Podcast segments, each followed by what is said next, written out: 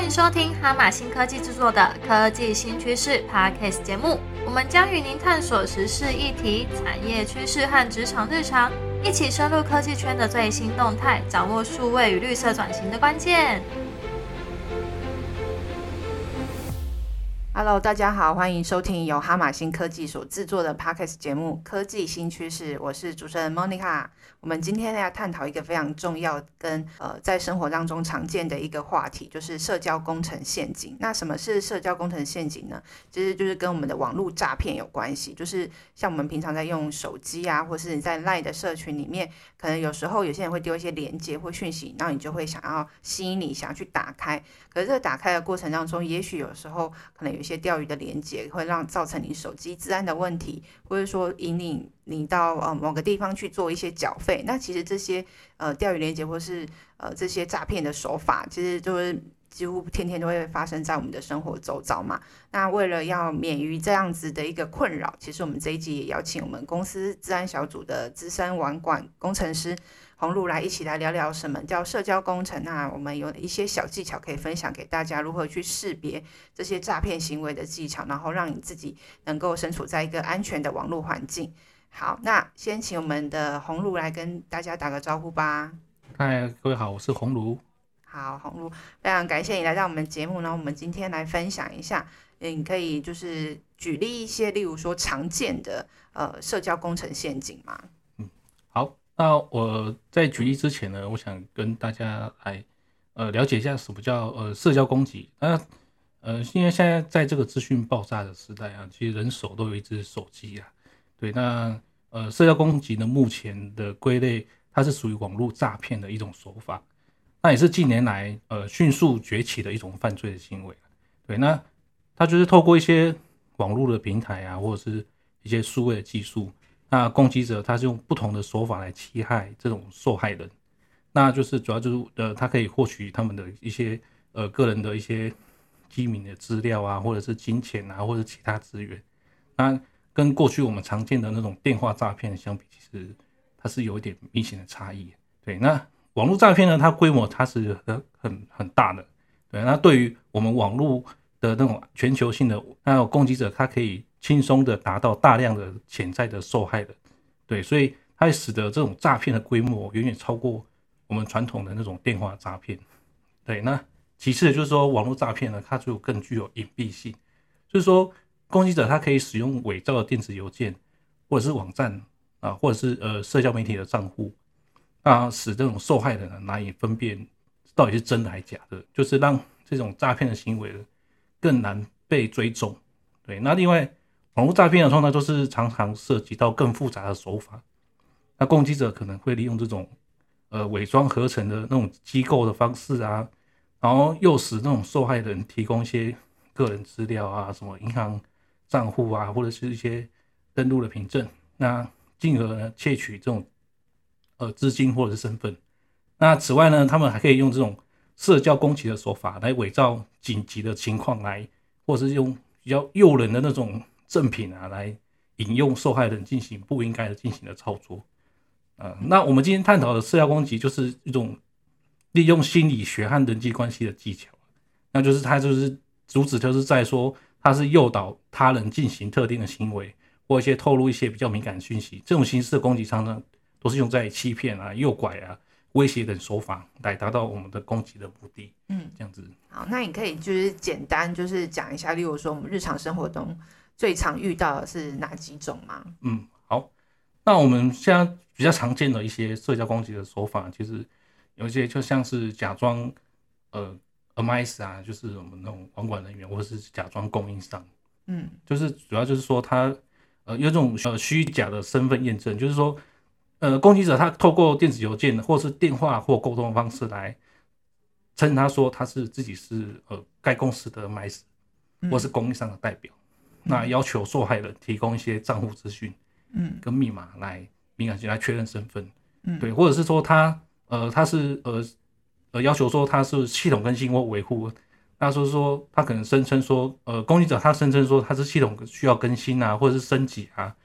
就是伪造一种供应商的形式来进行维护，然后让这种受害人呢按照指示操作，那呃将他们的系统呢感染恶意软体或一些呃揭露一些比较敏感的资讯，对，那就是这是第一种。嗯，那第二种就是呃，他有一种叫伪装，就是他变他是假冒长官的身份，那种假冒长官身份，他也是比较常见，就是也是用电子邮件的方式，他就是呃攻击者他会发一封呃来自高层，就是高阶管理人员的电子邮件。来要求员工进行某些操作，例如说转账啊，或者是提供一些呃机密资料。哎，那这些邮件呢，可能就使用相似的电子邮件，就外观你可能看不出来说这邮件哪里不一样，可是它其实有一些细微的改变，就是让受害人说很难分辨说到底是这是真的还是假的，因为像是真正老板在呃叫我做事情一样。对，那还有一种是呃伪装伪装，就是我们那种假扮。长官的身份就紧急的情况，我就说攻击他可以声称发生的一些紧急状况，就说哦，我们需要员工来进行之前执行的某些的操作，例如说啊，他跟客户的一些账户出了问题，机密资料要共享，来达到攻击者目的，而就是授权的要求，就是他呃，攻击者他可以用声称就是要需要某一些资料，或者是他要访问特定的资源，来声称自己有些授权的这些许可。那一样也是说引诱员工来提供这些讯息来操作。嗯，那还有一种是我比较像最近比较新的，就是用那种 AI 语音钓鱼。嗯，对，就是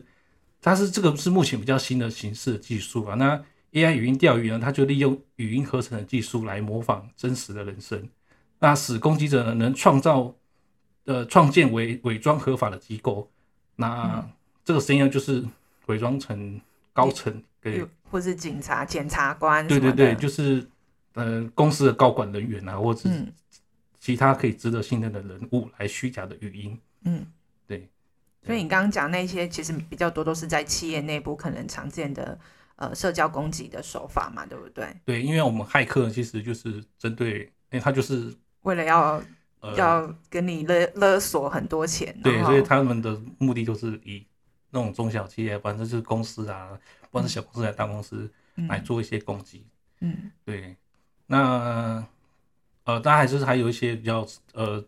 就是邮件的超链接嗯，就是比较常见的，这是比较常见。它是是攻击者，他也可以透过电子邮件来发送一些包含连接的一些讯息啊，然后看来是你看起来是很正常的，看起来是合法的，但实际上就是说受害人将这些引导。他会把它引导到一个恶意的网站页面，其实你都看不到，你也不知道这个页面到底是真还是假。那这些连接可能看起来是正常，或是很相似，但是都让反正就是让受害者很难去分辨说，它是真的还是假的。我之前还有看到一个，就是有人分享说，现在针对企业那种社交攻击，还有那种就是例如说，像我们会分享工作日历嘛，它可能会藏在那个 Calendar 的连连接里面，或者说会议的连接里面，嗯，就是也有可能就是有一些。就是比较恶意攻击的一些码，它也会埋在那里面。有时候你在企业内部，真的有时候也是防不胜防。对啊，所以这个就是我们员工要或是一些人员啊，都要去谨慎去去判断啊。那后面也会跟大家提说怎么去判断这些事情。说我们邮件呢，就是它有刚刚提到是超超连接的方式嘛，超连。那那还有一个就是就是夹带有一些档案，那就是。这些攻击者他会把这些恶意程式或一些病毒藏在电子邮件的副档中，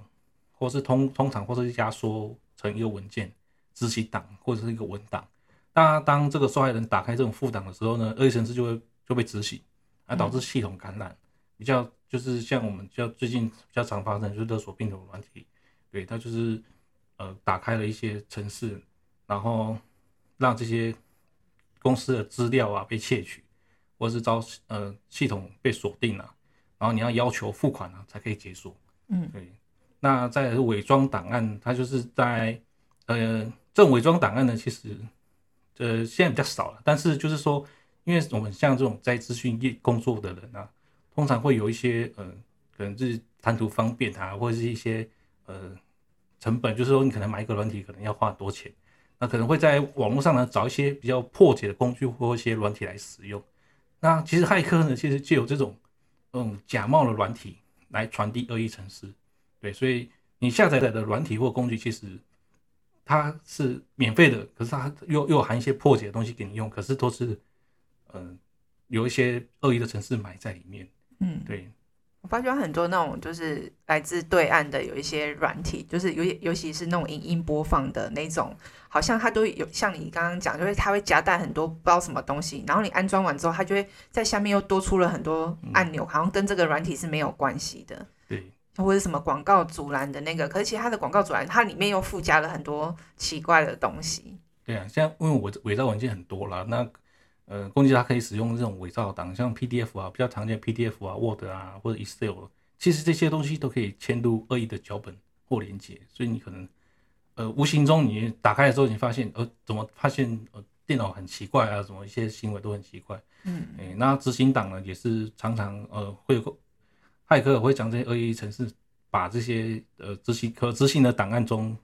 看起来是很像是合法软体或应用程式。那就是迫使这种受害人去执行，嗯，还有这个压缩文件啊，压压缩文件就是说，你看到这种压缩文件，你就想哦，是不是要打开来，要解开？它是透过电子邮件的，或是社交媒体有启动其他方式来发给受害人。对，那再次连，这也就是连接，那也是透过一些伪装连接，它也这样会会引导到一个恶意网站，然后下载一些恶意软体，嗯，这样子。那除了这些之外，还有其他嘛？例如说像附件档啊，或者是压缩档啊。那还有其他方式也会有埋有这种呃恶意的连接吗？对，那像我们刚刚提到，全部都是用邮件的方式嘛。那现在就是呃通讯软体很发达，对对，像是 Line 啊，我们的像呃 Teams 啊，或是微信啊等等，WeChat 的这这种通讯软体，其实就是这种通讯的呃一种，因为现在大家都是呃比较不不常打电话，大家都是用这种网络，在网络地方就可以去用这些通讯软体。那这些通讯软体呢，其实也是有一些隐忧在啊，就是说，呃，我们都喜欢加一些论论文感兴趣的群组，就是说，哦，这群组他可能很多人，但是呃很多人里面呢，他可能有一些有些是恶意的人士，对他可能除了些散发一些广告之外呢，他可能散发一些链接在这个手机里面，或者是这些通讯软体里面，那你不注意呢，你就会去呃点到他这个网址，或者然后那个网址可能就会把你引导到一个网站去，所以。这样比较新的说法就是用那种群组啊，这种通讯软体对的方式来做一些呃恶意城市的的那个传达了，这样子。嗯嗯。好，那除了刚刚提到这几种 mail 啊，或是社群软体，然后刚刚有提到说 AI 语音的诈骗等等的，那除了这几种，还有什么新的工具吗？嗯，现在我们目前提到都是比较最就是比较常见。对，比较常见的这比较常见的那其实就是还有啦，就是就是很多很多真的很多。对对对，因为诈骗日新月异，当然他们的手法也是日新月异。嗯。但是我们如果用这种常见的手法，其实大家常这些常见会提出来，是说我们会用这些常见的手法，其实防范的方式其实都是大同小异。大同小异，那你就来介绍一下吧，怎么识别这些攻击到底是？哎，像你刚刚提到说压缩档，可是其实像我们一般收到信。其实人家寄给我们，其实我们就很自然而然就打开，也不会想说，哎，这这会不会有问题？其实我们都没有想那么多。对对对，那那我就接下来会带大家说，我们要如何保护自己，就是免于这种社交工程的攻击。那第二，我们像刚刚有提到，就是说，呃，他有假装是 MIS 或是供应商，那这种说呢，就是说你要去呃再一再的去验证身份，就是说在这种。提供任何讯息或操作一些呃作业之前呢，你就是要始终要确认对方的身份，就是可以透过一些独立的联系方式的审核，而不要使用攻击者提供的联系方式。哦，那就是在就是说不要匆忙的执行的指示，就是说，呃，你你可能接到一些任务，可是说这你你觉得他好像不是声音很像，或者说他好像是我们的代理商、我们的供应商。或是他这种公司网管理，但是不要轻易的去相信紧急的要求或者是，但是特别是涉及敏感操作或一些讯息，那始终呢，他都要花些时间验证，要去的情况来做一些真实性的，然后再是说保护敏感的，就是我们的这些机密资讯啊，就是不要轻易的透露个人或者是组织的一些我们机密的讯息，那这边是在未经核实的情况下呢。那攻击者可利用这些讯息来进行更多的攻击。对，那在我们那个刚刚有提到，呃，AI 语音的攻击，那 AI 语音是比较新的形式啊。那我们要怎么防范？就是说，在呃这种语音的方式，你要验证语音，就是说在接收任何重要指示之前呢，我们要一样就是要去验证说这个这个声音的来源是不是呃真实性，就是它的真实性，所以我们可以透过其他的管道沟通的桥梁，例如说另一个以验证的电话号码来验证，就是说你可以再打给老板来做确认。对，说虽然虽然你接到的那个号码可能没有办法知道说他是哪一个号码，可是你可以在做再三确认的时候再回拨给老板，就说哦，我可能你你老板可能叫呃，如果你接到这种语音的很像很像老板的声音，可是你又觉得好像怪怪的，那你说啊，不然那就跟老板说，呃，我好像有一些事想忙，我待会就回拨给你。对，那回拨的时候你就知道到底是真还是假了。对，那还有一个是。呃，比较审慎的行动是不要遇到紧急状况或压力的时候，就是反正就是要做一些思考，审慎的思考来确认真实性。哎，那再就我们在呃教育员工啦，就是说我们可以提供员工呃这种有关 AI 语音的，就是遇到这种状况呢，我们要什么紧急处理，我们要什么危机的处理意识，让我们了解说这种新式的攻击呢，并并学会潜呃识别潜在的风险。那我们公司有吗？有在做员工训练吗？有，因为我们每年都有做一些社交攻击。那针对这种 AI 语音呢，其实就是目前它我们还在是，你说已经在规划中。就是说，因为因为 AI 是比较新的，那至于我们要做一种 BCP 演练的的过程，嗯，我们都要有一个呃比较合理的，那就是说你要怎么去假冒，用用你要怎么规划脚本这样。对对对，这种脚本其实都要去去审视、去规划跟执行。好。那非常感谢红茹今天这一集就是跟我们分享蛮多呃常见的社交攻击的案例，然后也及就是说我们要怎么有好的一个治安的意识。那其实企业平常呃也要做这种就是社交攻击的演练等等，才能够让这个治安的这个防护是比较完整的。好，那我们今天就是非常谢谢红茹，然后如果大家有任何的问题或者想要跟我们互动，也可以呃留言分享在我们的脸书上面，或者是呃给我们的这个节目五颗星，然后在我们的节目下方也可以留下你的想要跟我们互动的内容。那我们这一集就到这边了，我们下次见，拜拜，拜拜。